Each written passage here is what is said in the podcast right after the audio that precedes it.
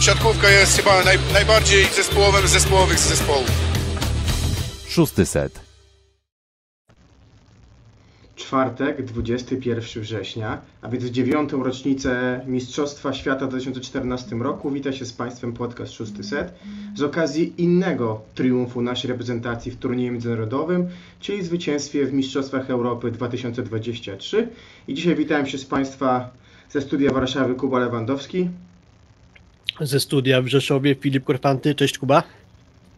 Cześć Filip, witajcie. Witamy wszystkich zgromadzonych gości. W tym składzie dzisiaj opowiemy sobie o finale, rozłożymy go mocno na czynniki pierwsze, przeanalizujemy skupimy się głównie na finale.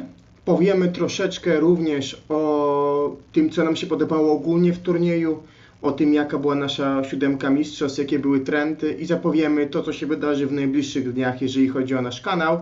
No bo mamy teraz chwilę przerwy. Kadrowicze wrócili przed chwilą do spały, rozpoczynają przygotowania do turnieju kwalifikacyjnego do Igrzysk, a my w związku z tym turniejem mamy dla Was pewną niespodziankę, którą w przeciągu najbliższych kilku dni będziemy realizować. Filip, mm.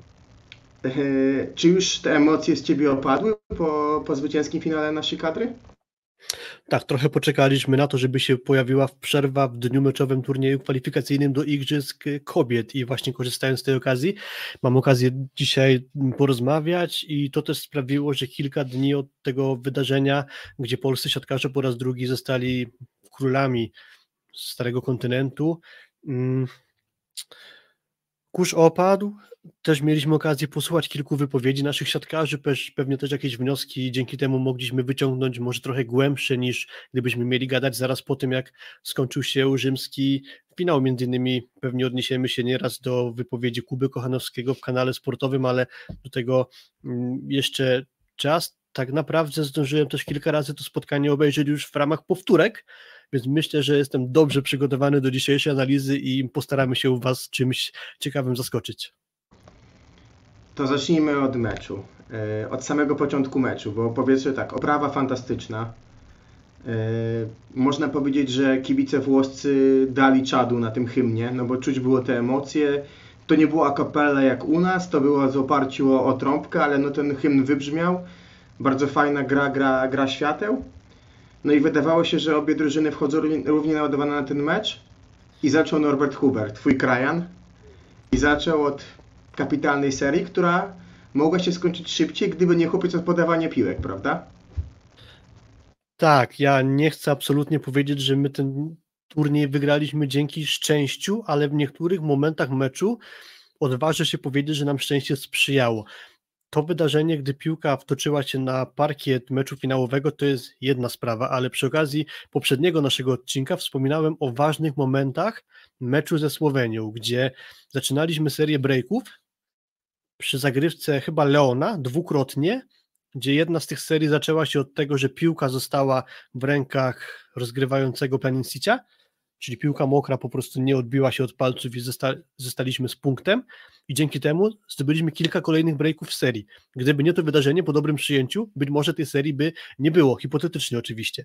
Minęło kilka akcji tamtego meczu ze Słowenią i znowu w drugiej z kolei zagrywce Leona podwójne odbicie, sędzia odgwizdał, nie wiem komu, czy przedtem chyba Robertowi, teraz mm, Planinciciowi. W każdym razie to też trochę była kwestia, w cudzysłowie, szczęścia. I dochodzimy do meczu finałowego. Sam początek, zagrywka Hubera, pierwsza, zdobywamy punkt. Druga, Lawija kończy atak, ale wtacza się ta piłka. Więc mamy szansę na kontynuację zagrywek Hubera i to nam przyniosło kilka breaków z serii. W efekcie mocno chyba naładowani Włosi na samym początku już zostali trochę przytłumieni właśnie jakością zagrywki, w tym przypadku Norberta Hubera, więc może już mentalnie trochę ich to ostudziło, a nam pozwoliło odskoczyć już na starcie na kilka punktów i trochę może psychicznej przewagi na samym starcie mm, grania złapać. Wiesz co? Będąc adwokatem diabła, po pierwsze zgadzam się z czatem, szczęście sprzyja lepszym i, i, i my po prostu w tym turnieju byliśmy obiektywnie najlepsi, ale druga kwestia. Włosi dość szybko wrócili do siebie. Już było 6 do 4, wybronili nasz atak i poszła kontra do Juriego Romano. I my mówiliśmy w nagraniu przed finałem o tym, że jednym z kluczów do zwycięstwa będzie zatrzymanie go na kontrach, bo on rzadziej dostaje pierwszą piłkę, częściej dostaje piłkę na kontrze. I co się wydarzyło? Poszła piłka do niego dobrze wystawiona przez Gianelliego i doszedł Kubo Kochanowski i go zablokował i było 7 do 4. I sporo było takich momentów, gdzie Włosi mogli wrócić albo chcieli wrócić i my im nie- dawaliśmy za dużo tych, że tak powiem, punktów zaczepienia. I to jest moim zdaniem największy plus tego meczu i tego początku meczu, że kiedy oni czuli, że dochodzą, to dostawali kolejnego gonga. I tak naprawdę ja pozwoliłem sobie na tweeta przy 21 do 14, czy nawet 22 do 14 z naszego konta, z zapytaniem, czy to nie był najlepszy set w historii naszej siatkówki. I sporo osób mówiło, że po prostu zapeszam, tak? Bo potem przyszedł ten fragment, że Włosi doszli na 6 do 1 punktowo, tak? Na 23-20 po bloku na Łukaszu Kaczmarku. Mm, I było tak, mówiliśmy sobie, widać to było, że oni wracają do tej swojej gry, ale to też trzeba powiedzieć od tego, że te punkt, bloki punktowe wyszły od naszego gorszego przyjęcia. To, są, to były te sytuacje, kiedy oni przy zagrywce Mikeletto byli w stanie robić breaka, bo po prostu gorzej przyjmowaliśmy. I chyba trzeba powiedzieć sobie otwarcie, że pierwsze dwa sety trzeba sprowadzić jednak w dużej mierze do tego, jak kolosalnie różniła się jakość gry naszej Włochów na zagrywce. Bo inne elementy, bym powiedział, side out, blok obrona były dość wy- wyrównane i tą różnicą była zagrywka. Ale zanim przejdziemy do zagrywki, myślę, że należy bardzo mocno wyróżnić tą blok obrona, bo o tym mówił nam, pamiętasz w Krakowie Nikola Grbić, o tym zmianie sposobu gry w tym zakresie w, w Zakopanym i chyba efekty tego zobaczyliśmy właśnie yy, w finale. Tak, pamiętam w naszym odcinku, gdzie zapowiadaliśmy ten finał, mówiliśmy o charakterystyce gry Włochów w ataku. To znaczy, że oni jak tylko mogą, to starają się na maksymalnie wysokim pułapie łapać piłkę w ataku i atakować bardzo wysoko w strefę dłoni, co sprowadziło nas do wniosku, że mimo tego, że my kapitalnie punktujemy blokiem w tym turnieju, to tych bloków punktowych może nam trochę mniej się przydarzyć w tym meczu finałowym, co poniekąd się sprawdziło, bo skończyliśmy tylko z czterema punktowymi blokami. No ale właśnie poniekąd to, że dobrze graliśmy w obronie, ale też w dużej mierze dzięki słabemu przyjęciu Włochów udało nam się ich ataki w dużej mierze powstrzymywać. Nawet te cztery bloki, wracając do charakterystyki Włochów w ataku, chyba trzy z nich wynikały z tego, że piłka była wystawiona wysoko i nasz trójblok albo dwublok, w zależności od tego jak skakaliśmy, był w stanie złapać wystarczająco czasu na bardzo wysoki wyskok. Co najmniej dwa ataki Włochów, pamiętam, że chociażby Norbert Huber, czy nawet ten atak Romano z początku pierwszego seta, o którym ty Kuba mówiłeś, zablokowany przez Kochanowskiego, wynikał z tego, że mieliśmy na tyle czasu, by nasi blokujący mogli maksymalnie do góry wyskoczyć. Mimo, że wyskoczyli maksymalnie, to ten atak trafił w ich dłonie. Czyli to też pokazuje właśnie tę charakterystykę Włochów, jak ciężko jest ich zablokować. W całym meczu tylko cztery punktowe bloki, no ale właśnie to nie chodzi tylko o punktowe bloki, a też tego, co dzieje się później w naszej strefie defensywnej, gdzie dużo tych ataków wyłapywaliśmy, ale moim zdaniem to wynikało też z tego, że potrafiliśmy Włochów odrzucić zagrywką. Nie tylko mieli piłkę na siatce, Gianelli tak wystawiał te piłki, że chociażby Lawija, Micheletto, Romano rzadziej, ale głównie Lawija i Micheletto łapali piłkę blisko siatki właśnie z bardzo wysokiego pułapu, a to już sama fizyka podpowiada, że jak jesteś blisko siatki, to jest ci łatwiej zaatakować piłkę z bardzo wysokiego pułapu w boisko, aniżeli jak jesteś od siatki trochę oddalony. No ale właśnie ta liczba piłek oddalonych od siatki była kluczem do tego, żeby powstrzymywać ataki Włochów. Zdecydowanie. I teraz, bo padają pytania na czacie, czy Włosi czuli zbyt dużą presję, czy to był mecz w naszym wykonaniu idealny. Może z mojej perspektywy to nie był zły mecz Włochów. To znaczy, swoje atuty oni pokazali. Oni dużo bronili. Najprostszy przykład, piłka meczowa dla nas. Przecież to, co oni to wybronili, no to myśmy się łapali za głowę. Mówię o tej pierwszej, tak? Gdzie tam nawet Kuba Kochanowski właśnie wyjaśniał, dlaczego nie było końca meczu, a no dlatego, że Micheletto tą piłkę złapał za antenką wpadając w siatkę. Swoim nawiasem mówiąc mi się bardzo spodobało to, że my nie protestowaliśmy, że graliśmy dalej, że zostawiliśmy chłodną głowę mimo tej sytuacji. Pewnie zawodnicy też to lepiej widzieli z boiska, nawet rezerwowi poza boiskiem to widzieli na fajnym filmiku, który wrzuciła nasza federacja i, i CEF. Ale oni grali te swoje atuty, tak? Czyli atakowanie po rękach, ciężko było ich zablokować, trzymali swoją akcję. To my narzuciliśmy im taką presję i w tych elementach, których rok temu oni mieli nad nami atut, dzisiaj to my mieliśmy atut. Kolejna rzecz, która mi się rzuciła w oczy, jeżeli pozwolisz, to piłka w trzecim secie przy 22-21 dla nas, no bo faktycznie Leon zaserwował asa, zrobił nam breaka na 21-19, ale potem przy zagrywce Lawi już Włosi Lawii wrócili, prawda? Bo pamiętasz jak Lawija na 27-27 zaatakował z drugiej linii. My zrobiliśmy Lawija z prawego 22, skrzydła, 21. dość Tak taka jest. akcja out of system, w sensie takim, że chyba tam Romano albo Micheletto na prawym skrzydle w pierwszej linii byli i oni chyba dogrywali piłkę. Stąd ta wystawa dyszlem do właśnie Lewii na drugą linię i tam zgubiony został kapitalnie przez Gianellego Kochanowski, który w ciemno wyrwał do przeciwległego skrzydła. To było fenomenalne to granie Gianellego, bo jeszcze to było dyszlem wystawione w takiej dość niewygodnej sytuacji, ale znakomicie to postawił. Wiem, pamiętam tę akcję. I potem było 22-21 i co myśmy zrobili, jak zrobiliśmy kolejny break, już ten kluczowy? Nie zagrywką, grą blok obrona. Włosi atakowali dwa razy, my podbijaliśmy, raz podbił Łukasz Kaczmarek, drugi raz Paweł Zatorski i przy trzeciej sytuacji piłkę miał blisko siatki Gianelli. I chciał zaatakować, ale skoczył mu Olek Śliwka i on nie zaatakował, tylko wystawił do Romano. Czy dokładnie, czy nie, to ciężko zauważyć z, z naszej perspektywy, ale Romano zaatakował Wout bez rąk. Co dało nam przewagę breaka i finalnie pozwoliło wygrać tego seta, więc to był wiele elementów, które mówiliśmy, które też widać było w meczu finałowym sprzed roku w Katowicach. Z nich wyciągnęliśmy kapitalne wnioski, więc nie powiedziałbym, że to Włosi kwestia presji czy czegoś innego. To myślę, że nasza fenomenalna gra z pierwszej strony, a z drugiej umiejętność w kluczowych momentach dokładania jeszcze wyższego poziomu niż rywale.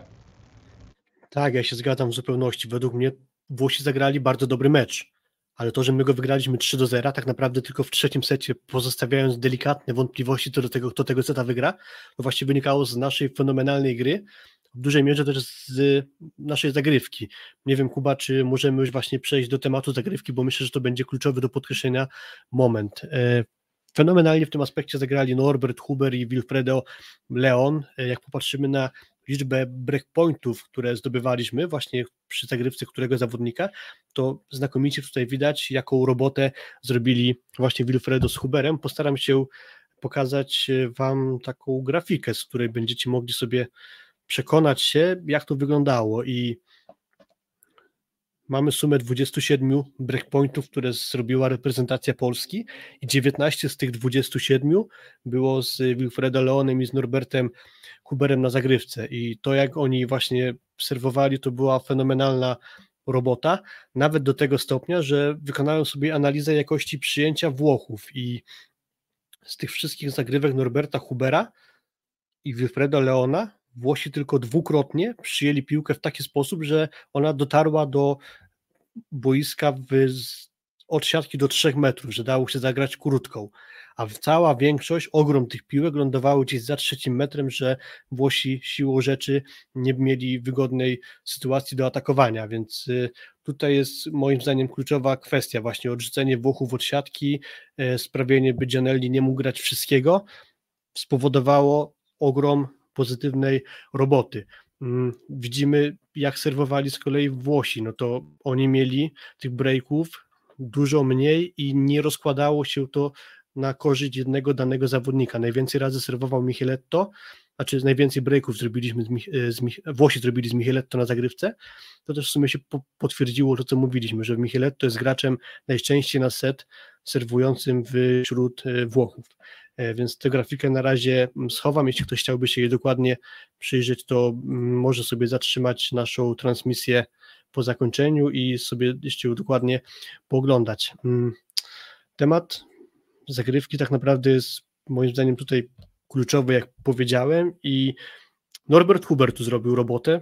Może trochę niespodziewanie, bo pewnie wszyscy spodziewali się, że Wilfredo Leon będzie naszą bronią numer jeden, a bardzo wtórował mu właśnie mm, Norbert Huber, jak powiedziałeś, mój krajan z Humnisk. E, przypomniałeś, Kuba, na Twitterze, że naszym gościem był kiedyś Michał Gogol i on powiedział, to było w marcu 2022 roku, bardzo ciekawe słowa o Norbercie Huberze i z czego wynika siła jego zagrywki.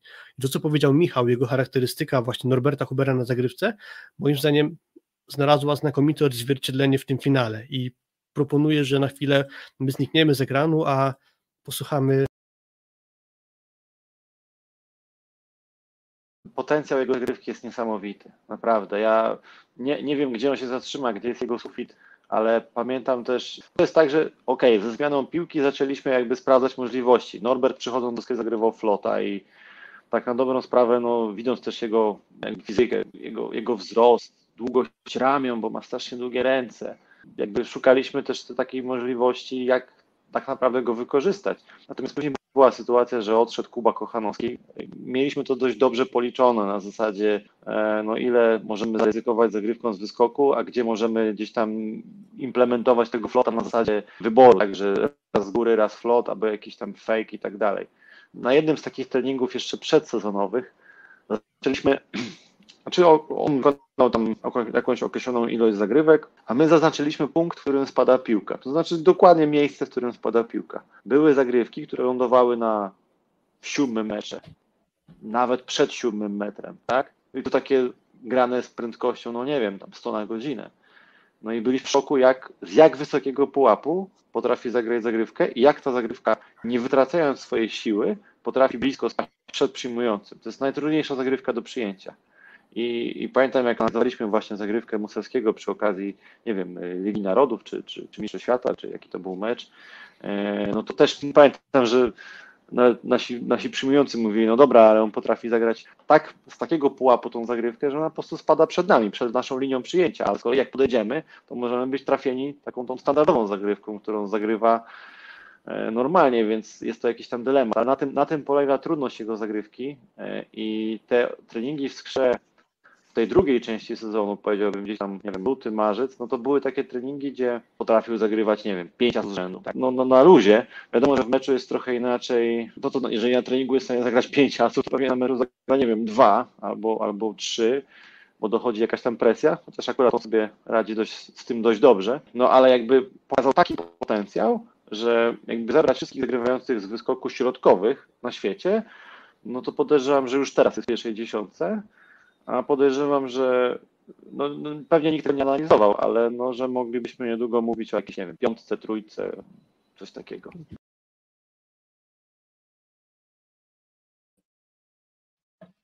Wracamy. To był Michał Mieszko-Gogol, nagranie sprzed ponad roku, więc chyba bardzo dobrze udało mu się scharakteryzować zagrywkę Norberta Hubera.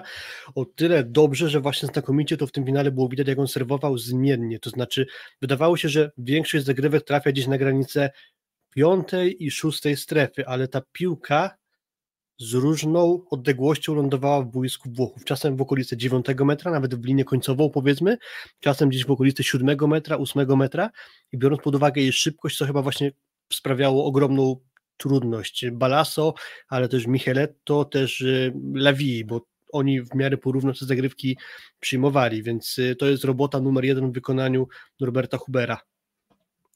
Przykład, który dał e, trener Gogol, zagrywki w 7 metr, mi się kojarzy z taką sytuacją. 27 do 14 dla nas i właśnie ten, to piłka, która spada przed linię przyjęcia na 6-7 metr, przyjęta przez Micheletto na drugą stronę i Leon atakuje sobie na, na pustej siatce. I to było takie dopełnienie tej deklasacji w pierwszym secie do pewnego momentu, od 22 do 14, po którym właśnie pozwoliłem sobie na Twitter, że to był nasz najlepszy set. Finalnie pewnie to nie był nasz najlepszy set, ale bez względu na końcówkę tego seta, czy w ogóle te fragmenty, kiedy Włosi pokazywali swoją jakość, to był nasz bardzo dobry mecz. Jak już mówiliśmy sobie pierwszy set, Filip, to czas na drugi set i ten w drugim secie chyba największa seria jednak Leona, bo tam było tak. Zaczęli z lekką przewagą Włosi, Potem my zagraliśmy kapitalnie blok obrony i był taki fragment przy zagrywce chyba Hubera na 13 do 10. Nie wiem, czy pamiętasz, gdzie kapitalnie dograł Aleksander Śliwka na obronę z szóstej strefy, z 9 metra i zaatakował ze środka Kuba Kochanowski. I mówimy znowu uciekamy 13-10, ale potem Włosi trzy razy przy zagrywce, wydaje mi się, no to musi być Micheletto, tak? Trzy razy na, podgonili na po 13 Trzy breaki właśnie z Micheletto na zagrywce, zgadza się. Dokładnie. I graliśmy punkt za punkt, potem 14-14, 15-14 kończy Lawia kiwką, na po 15 kończy Kaczmarek, wchodzi na zagrywkę Wilfredo Leon, schodzi jest 20 do 15. I tam dwie akcje, które zrobiły kapitalną różnicę, chyba na nich się skupimy. Nie wiem, czy wiesz, o których mówię, pewnie wiesz. Czyli akcja na 19, na, tak naprawdę 3, na 18, 15, 19, 15 20, 15. Wiesz, jakich Hmm. mówię, prawda? Zaraz do tego się odniosę. To, co widzicie, to jest ponownie grafika ta, co przedtem. I tu właśnie widać, że w drugim secie z Leonem zrobiliśmy 7 breaków. Z kolei pierwszy i trzeci set to była głównie właśnie na grywce robota Norberta Hubera. 5 breaków w pierwszym secie, 4 breaki w trzecim secie. E, Natomiast to, co mm, ty poruszyłeś, Kuba, mm, ten odjazd nasz zaczął się właśnie w drugim secie od stanu 15-15, kiedy to na zagrywkę poszedł Leon, zrobił asa na Romano. To jest też ciekawe, że Włosi stawali mm, w czwórkę do przyjęcia i Leonowi udało się właśnie gdzieś tam na skraju boiska pocelować Romano. To było przy 16-15, ale też przy 20 do 15 zrobiliśmy breaka po akcji, która również zaczęła się od zagrywki e, Leona w, mm, w Romano. E, Wcześniej mm, kilka breaków, chociażby przez to, że Lawija został zablokowany przez Śliwkę. E, Śliwka skończył kontrę wtedy po tej w cudzysłowie obronie freebola przez Pawła Tatorskiego, że jakiś kapitalny atak wybroniony instynktownie przez Balaso, piłka spada tuż za nas, naszą siatką i przytomność umysłu zachował Paweł Zatorski bardzo dobrze, niemal spod linii środkowej boiska, dogrywając bardzo dobrze piłkę do kontry i, i, i, i Śliwka skończył tę kontrę. To, No to, właśnie o te dobrze, że tu mówisz. Tak, właśnie, jeżeli pozwoli się, rozwinę. Bo w ogóle ten fragment 13-11 na, na 14-13 dla Włochów, to był fragment, kiedy dwa razy podbito Aleksandra Śliwkę w ataku, kiedy chciał kiwnąć. I go to bardzo mocno pozytywnie nakręciło, w sensie jakby wrócił jednak do siły, no bo widać było, że te elementy jego, jak to powiedział David Smith, crafty zagrania techniczne nie działały aż tak. I potem właśnie on się obudził i widać było po jego reakcji, jak bardzo zły był na siebie, na to, że Włosi wrócili jednak do gry. No bo właśnie, serwuje Leon, to jest skrót, piłka jest przyjęta niedokładnie przez Micheletto, Gianelli idealnie wystawia do Lavi i on atakuje, chce ściągnąć i atakuje w mm, zewnętrznego w bloku. Aleksandra Śliwkę i piłka spada i to blok punktowy na 18-15. To pierwszy punkt. Na 19-15 długa akcja, my bronimy.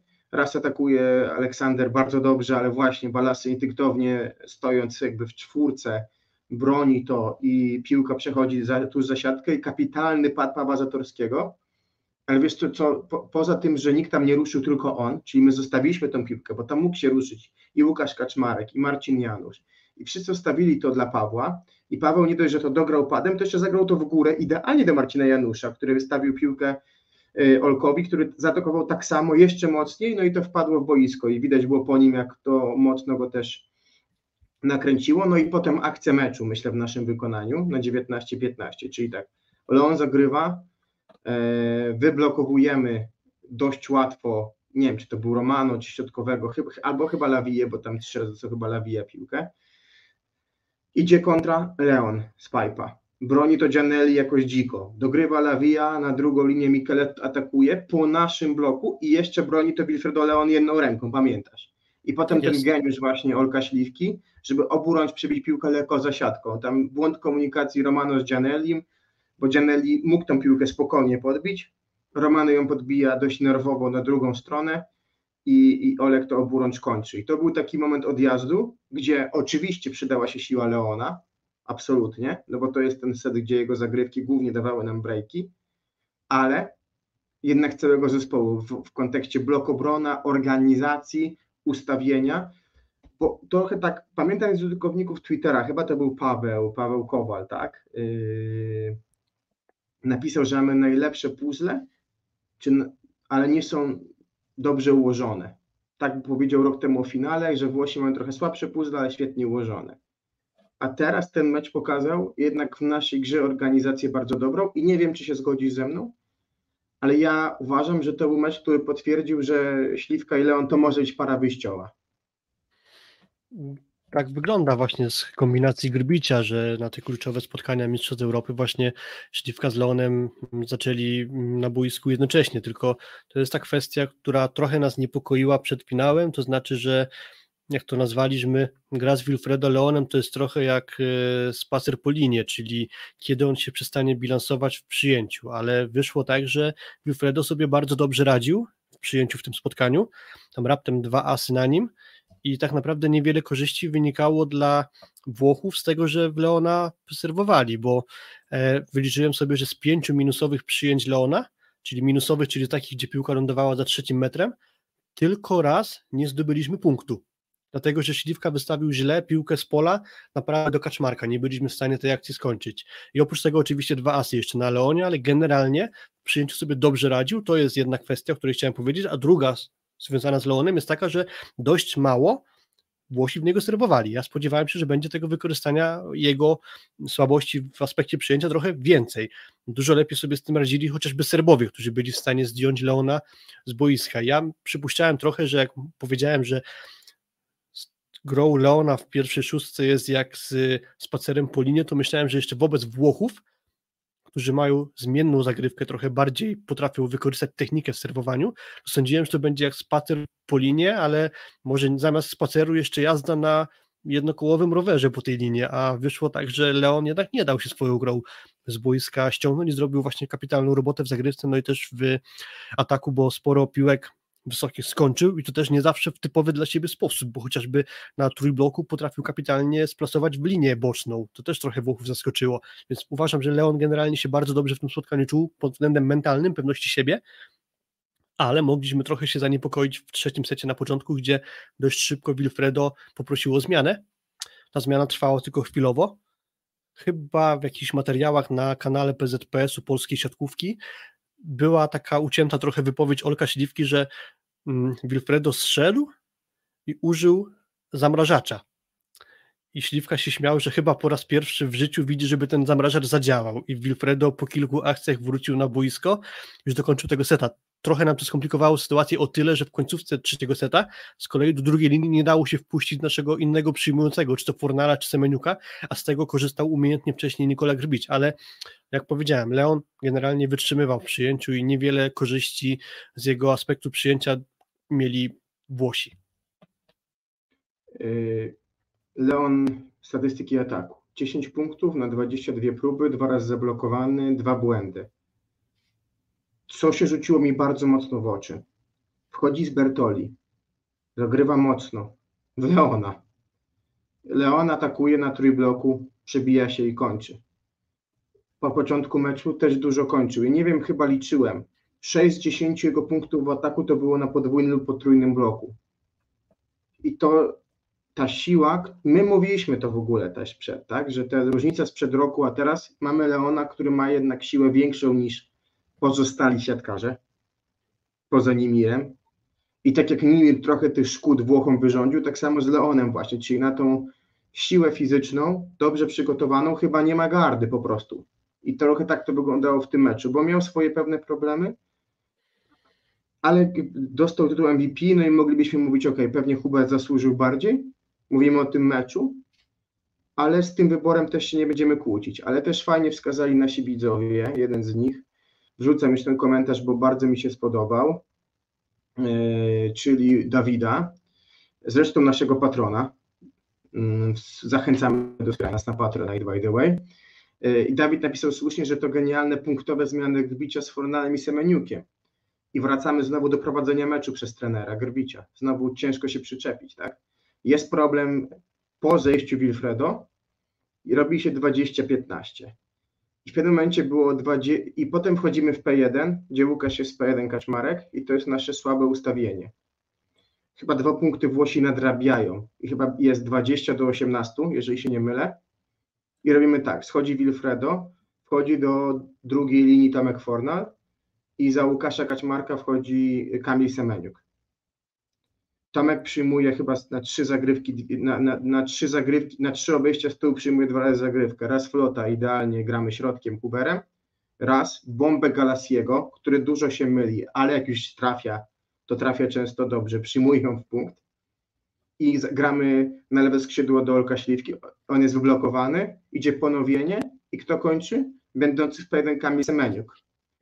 Więc któryś już raz ten manewr stosuje trener Gbić, tak jak z Brazylią było państwo chodził Bartek Bednosz, jeszcze w VNL-u, ale drugi raz punktowa zmiana jest wykorzystana idealnie. I kończąc ostatnie zdanie, do przodu Bartek lub Kamil wykorzystywani bardzo dobrze, a Tomek Fornel z tyłu, no to możemy mówić o jego najściu do ataku, o tym, co mówił Oskar, z tyłu to jest genialny, to jest najlepszy przyjmujący świata. Mm, z- Zgadza się, fantastyczna robota w drugiej linii. Właśnie w ataku miał niewiele okazji do pogrania w tym turnieju, ale zostając właśnie przy zmianach Nikoli Grbicia, to bardzo dobrze tę akcję opisałeś, to było 23 do 19 po tym, jak kontrę skończył Semeniuk. Tam było tak, że Śliwka z prawego został przytrzymany, piłka się odbiła od bloku Włochów i wyasekurował to Semeniuk, po czym właśnie dostał piłkę i e, skończył ją Kamil i to też była akcja jako, pozwolę się też odnieść do tego komentarza, pochwalimy Janusza, będziemy teraz chwalić Marcina Janusza, to była ta akcja, w której kończył atak Semeniuk, gdzie do bloku na prawe skrzydło do ataku Śliwki poszedł Russo, chyba z Lawiją. I oni we dwójkę się tam zakopali pod naszą prawą antenką, przez co nie zdążyli się złożyć do tego, żeby Russo dobiegł do środka siatki, mógł reagować na wystawę, czy to do lewego, czy do prawego skrzydła.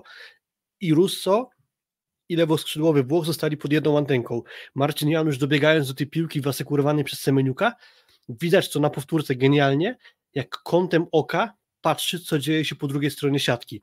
Widzi, że Russo z, Le- z są okopani po jednej stronie boiska i szybko przerzuca do Semeniuka, który ma pojedynczy blok i bez problemu kończy. To jest właśnie przebłysk geniuszu i inteligencji Marcina Janusza pokazany w tej jednej akcji. Natomiast jeśli chcemy chwalić Marcina Janusza, to muszę się odnieść do kolejnej kwestii, która rzuciła mi się w oczy, oglądając już powtórkę. Włosi albo z zamiaru, albo z bezradności, nawet jeżeli zmusili nas do trochę gorszego przyjęcia, powiedzmy w okolice 5, 6, 4 metra, nie byli w stanie zorganizować trójbloku, dlatego że Marcin Janusz, mimo tego, że piłka była daleko od siatki, na tyle zdążył przyspieszać wystawy i my z tego byliśmy w stanie atakować, że Włosi nie nadążali z trójblokiem. Piłka teoretycznie wystawiona z głębi boiska, a zewnętrzny, przepraszam, wewnętrzny skrzydłowy Włoch nawet się nie zbiera do pójścia do trójbloku, tylko od razu oddala się od siatki, żeby bronić. Przez co my na wy- wysokiej czy tam na niewygodnej piłce z pola nie atakujemy na trójbloku, tylko na dwubloku. I to zrobiło też świetną robotę, że my pozwalaliśmy sobie trochę lepiej grać w ataku z takich niełatwych sytuacji. Analogicznie po drugiej stronie siatki, z takich sytuacji Gianelli chyba aż tak nie przyspieszał i przez co my mieliśmy więcej trójbloków postawionych. I to właśnie jest też aspekt tego, jak świetnym rozgrywającym jest Marcin Janusz, że z takich piłek oddalonych od siatki potrafi wystawić tak, że nie zawsze rywal jest w stanie ustawić potrójny blok, chociaż gdyby byli może trochę lepiej zorganizowani, może jeszcze ryzykując gdzieś jakoś by ten potrójny blok byli w stanie zrobić, natomiast może sobie skalkulowali, że może nie ma sensu, może spróbujemy we dwójkę i ustawimy do obrony więcej graczy.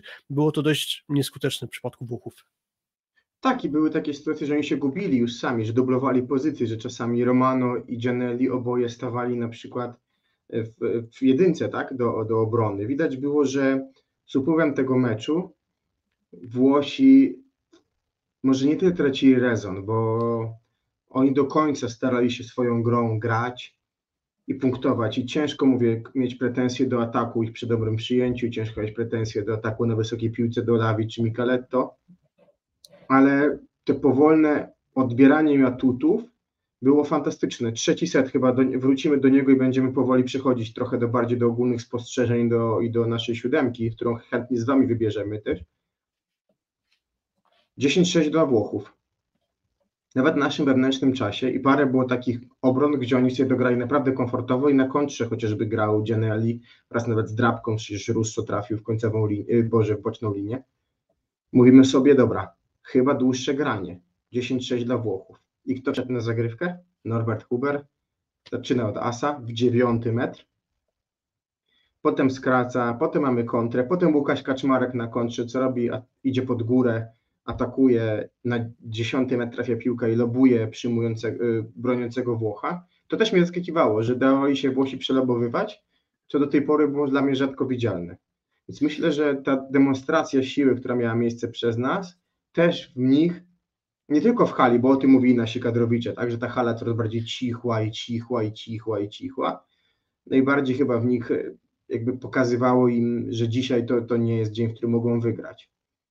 I to też mówili w wywiadach Włosi pomeczowych, że dzisiaj no, to był mecz, w którym no, nie, jakby no, nie, nie mieli punktu za bardzo zaczepienia. Mimo, że potem mówili, że to zło, srebro wygrane, nie złoto przegrane, że to jest sukces, bo na pewno srebro zawsze jest sukcesem, jeżeli dochodzi do finału. Natomiast y, myślę, że tak jak rok temu oni nam zabrali wszystkie zabawki i ten mecz nas bolał, bo były takie akcje, gdzie naprawdę, wiesz, przychodziła piłka w drugą stronę, wystawiał sobie ktoś do Janeliego, który atakował. Tak teraz to my im zabraliśmy zabawki i, i mało jest takich po meczu highlightów, w których oni mogą być dumni, a dużo jest takich, w których my możemy być dumni. Tak, wspomniałeś o tym asie Norberta Hubera, po którym zrobiliśmy jeszcze dwa breaki i tu jest też ciekawostka taka, bo może to gdzieś umknęło w transmisji, że ten as Hubera to był w trzecim secie na 8-10 i dwa kolejne breaki zrobiliśmy dzięki temu, że Huber obronił dwie piłki. Przy akcji na 9-10 gra została podtrzymana dzięki obronie Hubera i podobnie było w przypadku 10 do 10. Tam kolejna Hubera zagrywka to dobre przyjęcie Micheletto i skończyła tak Lawija, no ale z wyniku 7 mm, do 10, po zepsutej zagrywce Micheletto zrobiło się 10 do 10, więc poniekąd wróciliśmy do gry. E, był stan za chwilę 17 do 17 i Huber robi asa po taśmie. To też nie jest pewnie do wytrenowania, więc tam łód szczęścia może po naszej stronie się pojawił, no ale tego breaka zrobiliśmy, co pozwoliło nam w końcu w tym secie odzyskać prowadzenie, którego potem już nie oddaliśmy do końca seta, chociaż to było nerwowo. Generalnie z całego tego meczu. Trzeci set był najbardziej zacięty i w nim Włosi stawiali nam najtrudniejsze warunki, ale z czego to moim zdaniem wyniknęło? My graliśmy na dystansie całego meczu bardzo podobnie w przyjęciu. Natomiast barometrem łatwości tego meczu była jakość przyjęcia Włochów, z czego potem wynikała ich jakość ataku. I właśnie liczby przyjęcia Włochów na przestrzeni tego całego spotkania znakomicie pokazują to, że w trzecim secie przyjęcie mieli najlepsze, i nam sprawili najwięcej trudności. Pozwolę sobie tutaj pokazać jeszcze jedną grafikę, ona jest mm, nie zawsze łatwo rozumialna, ale postaram się krótko wytłumaczyć. Jak ktoś będzie chciał, to sobie potem zastopuje transmisję, dokładnie się jej przyjrzy. W skrócie o co chodzi? Mamy poszczególne sety. Pierwszy, drugi, trzeci zagrywa Polska lub Włochy. Jaki mamy efekt przyjęcia Polaków, jak i Włochów? Mm, Równa się to jest as serwisowy, na przykład Polaków, czyli w pierwszym secie cztery asy Polaków, e, slash, czyli ukośnik to są przyjęcia na drugą stronę, minus to jest przyjęcie za trzeci metr, plus to przyjęcie w trzech metrach z możliwością grania krótkiej i hash to jest przyjęcie w trzech metrach jeszcze tak blisko siatki, że jeszcze jest możliwa kiwka e, rozgrywającego, czyli przyjęcie perfekcyjne.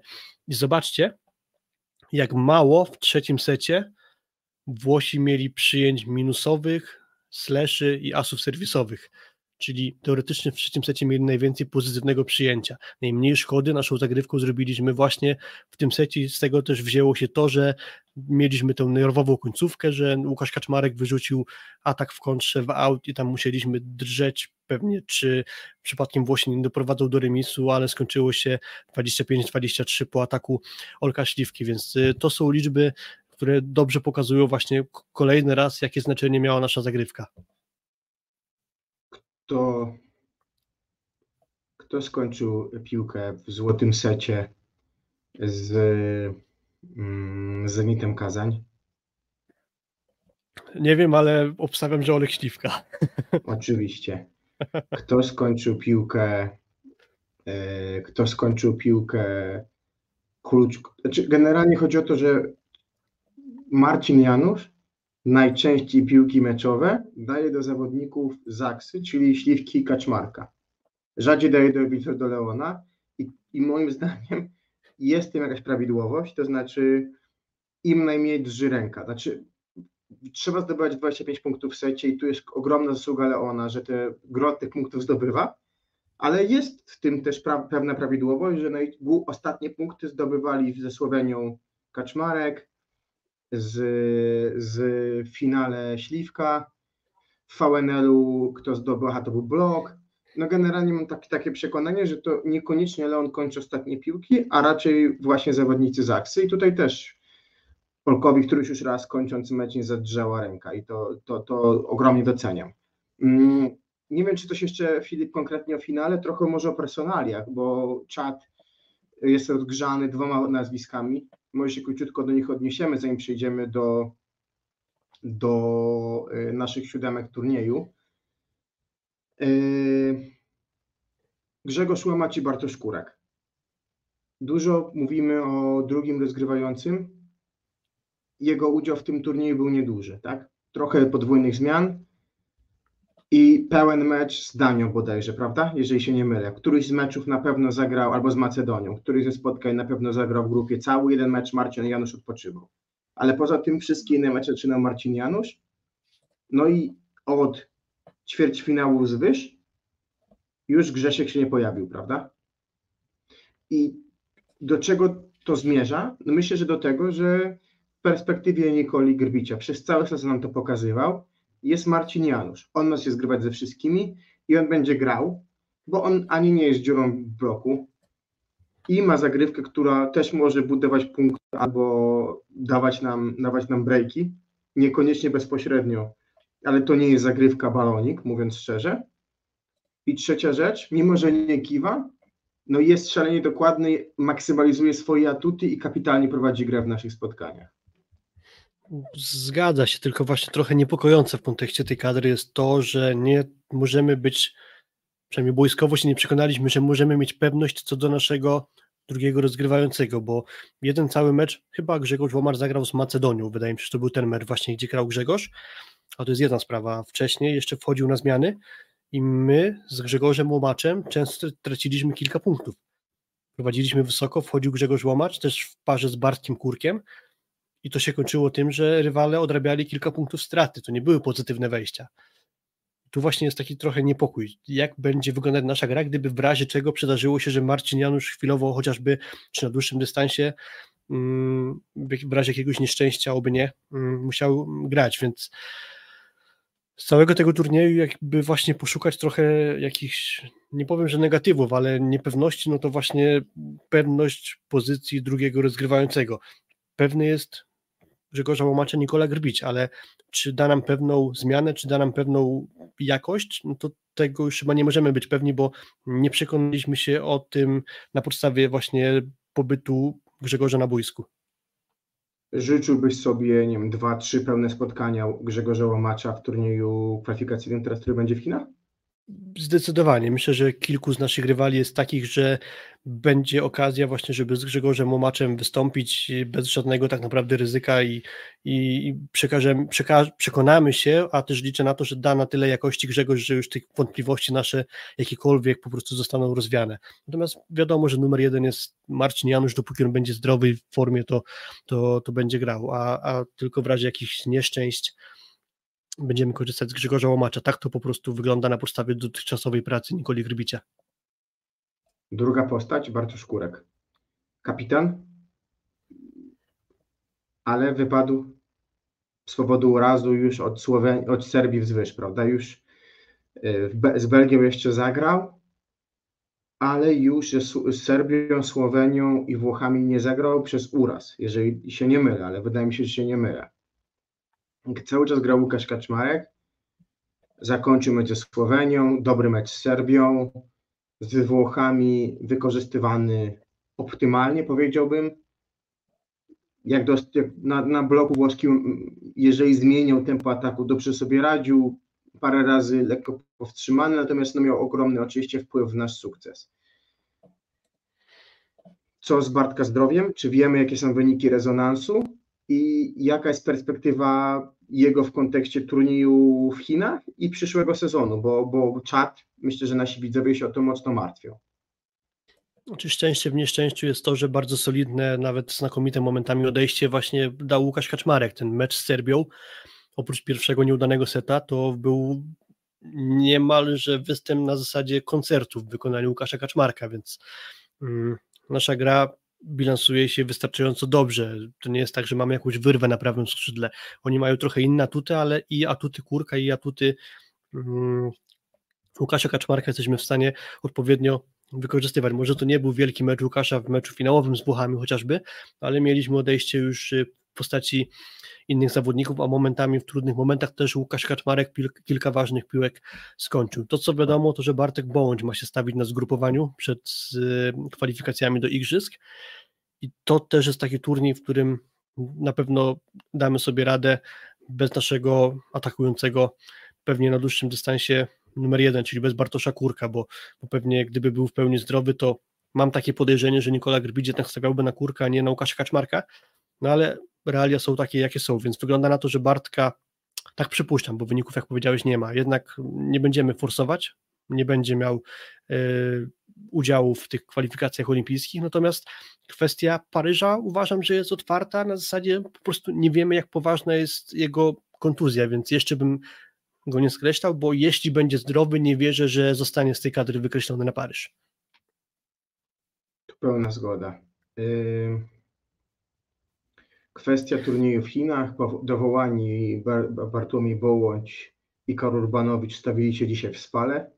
Przyjdą wyniki rezonansu. Bartka Kurka pewnie ze sztabem podejmą decyzję, czy tak jak z Mateuszem Bieńkiem odpuszczamy i robimy leczenie, żeby na sezon też klubowy być gotowym, żeby tej kontuzji nie przyciągać, czy też y, jest to do zaleczenia prewencyjnie i, i Bartek będzie mógł pojechać i w jakiś sposób wziąć czynny udział w turnieju, no bo nie wyobrażam sobie, tak jak pewnie wy na czacie, że y, siedem spotkań zagra i Marcin Janusz i Łukasz Kaczmarek, no bo sezon już jest długi, przed nami sezony klubowe, E, i zakładam, że, że, że no, jakaś tam rotacja byłaby wskazana. Dobra, Filip, omówiliśmy finał, finał, którym było inaczej niż spodziewaliśmy pewnie w nagraniu przed, bądźmy szczerzy, ale też w tym nagraniu przed, też będąc bardzo szczerym, mówiliśmy, co musi się wydarzyć, żeby Włochów ograniczyć. I podsumowując, wyłączony Romano na kontrach, bardzo dobrze. Leon, który czyścił trudne piłki, było czytanie Gianelliego i uniemożliwianie mu ataku z drugiej piłki było kilkukrotnie. Utrudnienie Włochom gry zagrywką ogromne. Unikanie, czasami chowanie rąk, czasami gra cierpliwa, bo, bo nie da się nie zawsze Włochów zablokować w pierwszej akcji, czy to obronić, no bo atakują po rękach, czy daleko było. Więc można powiedzieć, że od strony taktycznej i rewanżu wobec meczu poprzedniego finałowego było wszystko, a do tego doszło dwóch aktorów, których rok temu nie było największych, czyli Huber i Leon, prawda? Zgadza się zrobili naprawdę dużą różnicę w tym spotkaniu, co już kilkakrotnie tutaj podkreślaliśmy, więc nie będę tego powtarzał. Jeśli pozwolisz, tylko odniosę się do dwóch kwestii, mianowicie zatrzymaliśmy na kontrach Romano, a co do właśnie gry naprzeciwko Romano i na sposób jego neutralizacji, graliśmy bardzo ciekawie naszym ustawieniem wyjściowym na bloku, to znaczy nasz lewoskrzydłowy, czyli ten naprzeciwko Romano, bardzo często zaczynał od pozycji wyjściowej na środku siatki, czyli to trochę wynikało jakby z tego, że może nastawiamy się, że Romano będzie rzadziej używany przez Gianellego i przez to, że my zaczynaliśmy naszym skrzydłowym, lewoskrzydłowym na środku siatki, mieliśmy trochę większą łatwość w blokowaniu środka, pipa czy ataku z lewego skrzydła Włochu, bo po prostu nasz lewoskrzydłowy miał krótszy dystans do pokonania, a nasz środkowy mógł się zająć trochę inną strefą, aniżeli centrum siatki i to znakomicie działało. E, z kolei świetnie to wykorzystywaliśmy w finale Ligi Narodów z Amerykanami, gdzie naprzeciwko nas Amerykanie tak odpuszczali kurka, a Janusz to chyba zauważył i znakomicie Kurka potrafił, y, nie Kurka, tylko Kaczmarka. Kaczmarka potrafił znakomicie wprowadzać właśnie do gry i Amerykanie na tym stracili, a my bardzo dobrze przygotowani, przeczytaliśmy Włochów i z tego korzystaliśmy. E, druga jeszcze kwestia mm, odnośnie wyłączenia Romano, ok, a jeszcze jedna kwestia, tylko kamyczek do ogródka, kończąc w ogóle temat tego meczu, co mi się ewentualnie mogło nie podobać. My dużo piłek łatwych, freeboli, dogrywaliśmy nie na siatkę, tylko około metr lub półtora metra od siatki. Przez co reakcja włoskiego środkowego była taka, że on w ogóle nie skakał w ciemno, tylko czekał do samego końca, co zrobi Marcin Janusz. My takim dograniem piłki na metr czy półtora metra od siatki zmniejszamy siłę rażenia naszego środka, przez co teoretycznie naszym rywalom jest łatwiej ustawić się do bloku na te wystawy właśnie z piłek teoretycznie u nas po freeballu. Nie wiem, z czego to wynika, czy my mamy jakieś sensowne uzasadnienie, czy po prostu się obawiamy, że wgrywając piłkę agresywnie na siatkę, przeciągniemy tę piłkę i spadnie na drugą stronę, czy co, z czego to wynika, nie wiem, ale tak po prostu graliśmy. Miało to sens, wygraliśmy, nie ma tematu, ale tu widzę jakiś tam właśnie mały kamyk, który można by do ogródka naszej reprezentacji wrzucić. Kuba, mamy ten temat jeszcze do omówienia mm, siódemki, szóstki turnieju w zasadzie, e, później może jeszcze wskażemy nasze rozczarowanie turnieju i naszą największą niespodziankę pozytywną turnieju, ale jeśli pozwolisz, najpierw dżingiel i przechodzimy do tego tematu. Szósty set. I jeszcze zanim ten temat rozpoczniemy, jest Was bardzo dużo na naszym live, to dziękujemy e, za Waszą obecność i zrobimy sobie autoreklamę. Jeśli możecie, to jest takie coś jak algorytm YouTube'a, jego trzeba nakarmić, nakarmić możecie go lajkami, czyli tymi łapkami w górę, jak będzie nam bardzo miło, jak zostawicie komentarz pod filmem, do tego oczywiście subskrypcja naszego kanału i jeśli ktoś by chciał, to paroma złotymi może nas wesprzeć za pośrednictwem portalu Patronite. Link do naszego profilu znajdziecie w tym bannerze, który tam sobie na dole ekranu pływa. Można też nas wesprzeć za pomocą mm, funkcji wsparcia na YouTubie, więc jeśli ktoś by chciał, to zachęcamy z góry. Bardzo dziękujemy, ale przede wszystkim łapka w górę, subskrypcja mm, kanału. Koniec autoreklamy, możemy przejść dalej. Dzięki. To przechodzimy dalej. Yy, dobra, to myślę, że tak. Yy, wybierzemy sobie razem z Wami siódemkę i potem to się gdzieś tam ogramy, wrzucimy na nasze, na nasze yy, media społecznościowe. Dobra, to czas na rozgrywającego. Prośba o Wasze typy i nasze. Filip, Marcin Janusz? Marcin Janusz, ewentualnie gdyby chcieli dyskutować, to może jeszcze Simone Gianelli, ale myślę, że za bardzo był chyba krytykowany Gianelli za mecz finałowy, bo wskazywano, że z piłek z pola mm, rozrzucał w cudzysłowie śmieci. Uważam po oglądnięciu powtórek kilku, że to nie były tak, tak naprawdę takie złe piłki. Raptem kilka było takich bardzo wyraźnych, że tych piłek się niewygodnie atakowało, ale generalnie jak na niego, jak na jego sposób gry z pola, wcale nie grał źle moim zdaniem. Głównie kwestia paraboli też- lotu, że piłki oddalono od tak. siatki, to był problem Włochów, więc naprawdę mało mam Dowiec zarzutów do z, Holandią, wiesz, Dowiec z, Holandią, kiedy oni byli w dołku, dał radę, natomiast rozgrywający, który grał cały czas w drużynie, która nie straciła punktu w tym turnieju, no bo wygrany 3-0, 3-1 Marcin Janusz, wydaje mi się, jednak tym meczem też finałowym potwierdził wyżej swoich atutów w tym meczu nad Gianellim. Dobra. Środkowi, no to twój krajan, to bez wątpienia, prawda? Norbert Huber, impact kolosalny, właściwie bez przerwy grający w tym turnieju, chyba też pauza w jednym meczu tylko, no bo w trójkę oni musieli się jakoś rotować, trochę więcej rotował z Karolem Kłosem Kuba Kochanowski, ale Norbert Huber wrócił i wrócił w najlepszej wersji Zaksy. Mm, Zgadza się. Ewentualnie jeszcze jesteś kontrkandydaci, gdyby poszukać niepolskie pary, no to rzuca się w oczy dla mnie Jan Kozamernik. Z tej pary słoweńskich środkowych moim zdaniem grał znacznie lepiej niż Allen Pajek. Ewentualnie jeszcze Bartolomé Sinenieze. Roberto Russo uważam pomimo tego, to jest też może trochę paradoks, że chyba miał jeden punktowy blok albo nawet zero, to w ogóle bym to nie patrzył w meczu finałowym. Uważam, że zagrał w bloku fantastyczne spotkanie jak ktoś się przyjrzy tylko jemu, jego reakcją na bloku, uważam, że zagrał kapitalnie. A to, że czasem nie dotknie piłki, że nie zrobi tego punktowego bloku, to niekoniecznie o to w tym chodzi. Czasem wystarczy dobrze zatrzymać kierunek, czy po prostu dać jakąś niepewność atakującemu, że tam jest równy, szczelny blok i on już się zgubi. Fajnie powiedział Mark Lebiediew w jednym z jego wykładów, że środkowy może zagrać bardzo dobry mecz w bloku, nawet nie dotykając piłki przez cały mecz. I tu podkreślę naprawdę No tak. fantastyczną robotę Russo, ale dlaczego nie jego bym wybrał? Dlatego, że grał po prostu mało. Nie grał w półfinale, nie grał większość ćwierćfinału, bo dostał kontuzji, wrócił dopiero na mecz finałowy, to dla mnie za mało wobec innych kontrkandydatów. Dla mnie podstawowa para drużyny turnieju to jest Huber i Kochanowski, ewentualnie Szynenieze i Kozamernik, jeśli ktoś chciałby kogoś z innej reprezentacji jeszcze. Dobra. Atakujący? Tu mam największy problem, bo nie widzę jasnego kandydata z grona najlepszej czwórki turnieju i dzięki temu sobie pozwolę na wybranie Nimira. A z ósemki, no to właśnie tak Oczywiście jak powiedziałem, Nimir. Nimir Abdelaziz wziął na plecy reprezentację Holandii, wziął Roberto Piazza razem z nim jeszcze i, i zaniósł Holandię prawie do półfinału.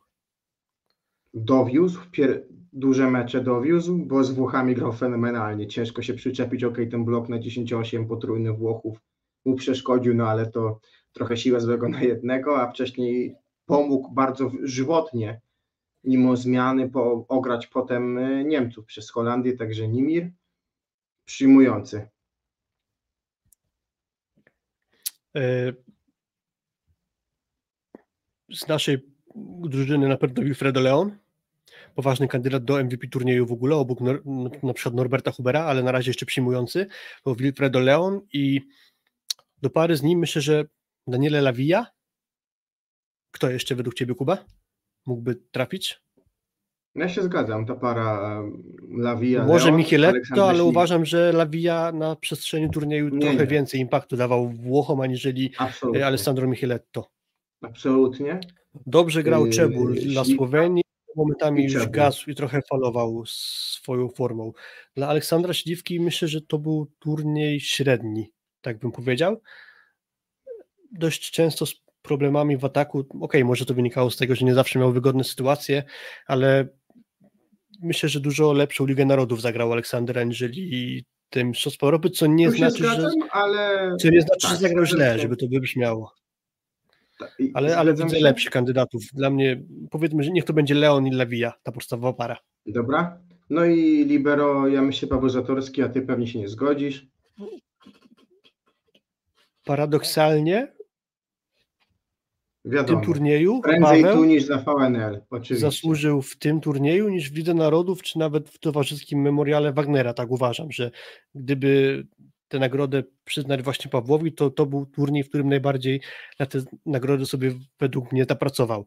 Natomiast mój wybór pada na Janie- Janiego Kowacicia, bo jego gra moim zdaniem przynosiła więcej jakości Słoweńcom.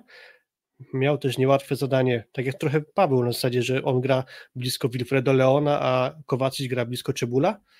To jest też powód, dla którego nie dałbym Grebennikowa, bo on ma dwóch względnie wygodnych partnerów w formacji przyjęcia, którzy po prostu są dobrzy w tym elemencie. Dlatego mój wybór Janik Kowacic, a nie Paweł Zatorski, ale podkreślam bardzo dobry turniej Pawła Zatorskiego. Dobra. To zgodzę się z Kowaciciem. Podsumowując, y, i, i, i, i tak chyba postanowiliśmy razem z Wami, bo myślę, że się zgadzaliście z większością, z większością ocen. Y, Janusz z Nimirem po przykątnej, Leon Lawija na przyjęciu, Huber Kochanowski na środku i Kowacic na mm, na yy, Na libero. Na libero. Mamy czterech Polaków po jednym obcokrajowcu Włochu, Słoweńcu i Holendrze. Czy i kończąc tutaj praktycznie nasz live, ostatnie parę zdań Filip dla Ciebie, rozczarowania i zaskoczenia turnieju, na pewno Rumunia zaskoczyła, bardzo powalczyła Holandia, Nowa Serbia, a resztę oddaję Tobie głos. Umówiliśmy się na godzinną transmisję, więc być może po raz pierwszy w historii uda nam się zmieścić w zamierzonych ramach. Mamy niespełna 3 minuty do końca, więc bardzo szybko. Drużyna, która najbardziej pozytywnie zaskoczyła. Powiedziałeś o Rumunii, ja się z tym zgadzam, również wybra, wybrałbym Rumunię. Ograli w fazie grupowej Francję, postawili się Francuzom na sporym dystansie meczu mm, ćwierćfinałowego będąc blisko wygrania jednego seta nawet. Bardzo poukładana gra, bardzo fajną robotę tam zrobił Stanku, trener. I było tam kilku siatkarzy, którzy być może poza ligą rumuńską na jakimś wyższym poziomie. Daliby sobie spokojnie radę, na przykład ten atakujący Rata, bardzo pozytywny facet, myślę, że mógłby się sprawdzić na trochę lepszym poziomie, a zagra w lidze belgijskiej, warto na niego oko zawiesić pod kątem sportowym. E, negatywne rozczarowanie, dla mnie reprezentacja Francji, mówiliśmy o tym, że oni mają awans do Igrzyska, więc nie mają kwalifikacji do Igrzysk i stawialiśmy, że przez słabą Ligę Narodów będą mogli się lepiej przygotować do europejskiego czempionatu. A Francuzi, w mojej ocenie, zostali przez Gianniego totalnie rozregulowani, jako ta ekipa mi- mistrzów olimpijskich i tak naprawdę nie do końca wiadomo, kto tam miał grać jako wyjściowy skład. I to, że Gianni w trakcie turnieju mówi, że Ngapet już nie zagra, a potem się jeszcze e, do tego Ngapeta mm, odwraca, że jednak powinien Ngapet zagrać i to, że ten teoretycznie kontuzjowany I był sam najlepszym zawodnikiem ich. był ich najlepszym zawodnikiem, mimo że sam Ngapet powiedział, że jest w 50% gotowy do gry w tym turnieju. To już jest mega paradoks, że mając tak nie ułomków formacji przyjęcia, właśnie to ten Ngapet był najjaśniejszą postacią. Dla mnie cała Francja to było duże rozczarowanie. Mm, Pewnie ktoś mógłby powiedzieć jeszcze, że Holandia pozytywnie zaskoczyła. Tak, zgadzam się, ale oni mniej więcej zagrali to, czego się dało spodziewać. Też już w Lidze Narodów nas mm, przekonywali, że to jest bardzo solidna ekipa, ale ich występ względem oczekiwań był w miarę zbieżny. Natomiast ich występ, czyli Rumunów występ względem oczekiwań przekroczył oczekiwania, więc dlatego dla mnie Rumunia. Mamy 40 sekund, Kuba, do końca transmisji. Nie, i tu stawiamy kropkę. Dziękujemy za dzisiaj bardzo. W przyszłym tygodniu pokaże się wywiad nasz z bardzo ważną postacią ze świata światowej siatkówki. E, Zaanonsujemy to też pewnie odpowiednio w mediach e, naszych społecznościowych, także śledźcie Twitter, Instagram, też naszego YouTube'a i Facebooka. E, I pewnie też będziemy działać przygotowaniem jakichś materiałów odnośnie turniejów kwalifikacyjnych, które za półtorej tygodnia ruszają, ruszają w Japonii. Y, Turniej kwalifikacyjny też w tym składzie naszym będzie robiony, bo Piotrek będzie korzystał z zasłużonego urlopu, Y, więc przyzwyczajcie się naszej obecności w najbliższych tygodniach. Jesteśmy w kontakcie, dziękujemy bardzo za dzisiaj. Y, Razem z Filipem. Dziękuję Filip. Dzięki, trzymajcie się, do usłyszenia, cześć. Życzymy dobrego, dobrego weekendu i do usłyszenia. Dzięki bardzo, cześć.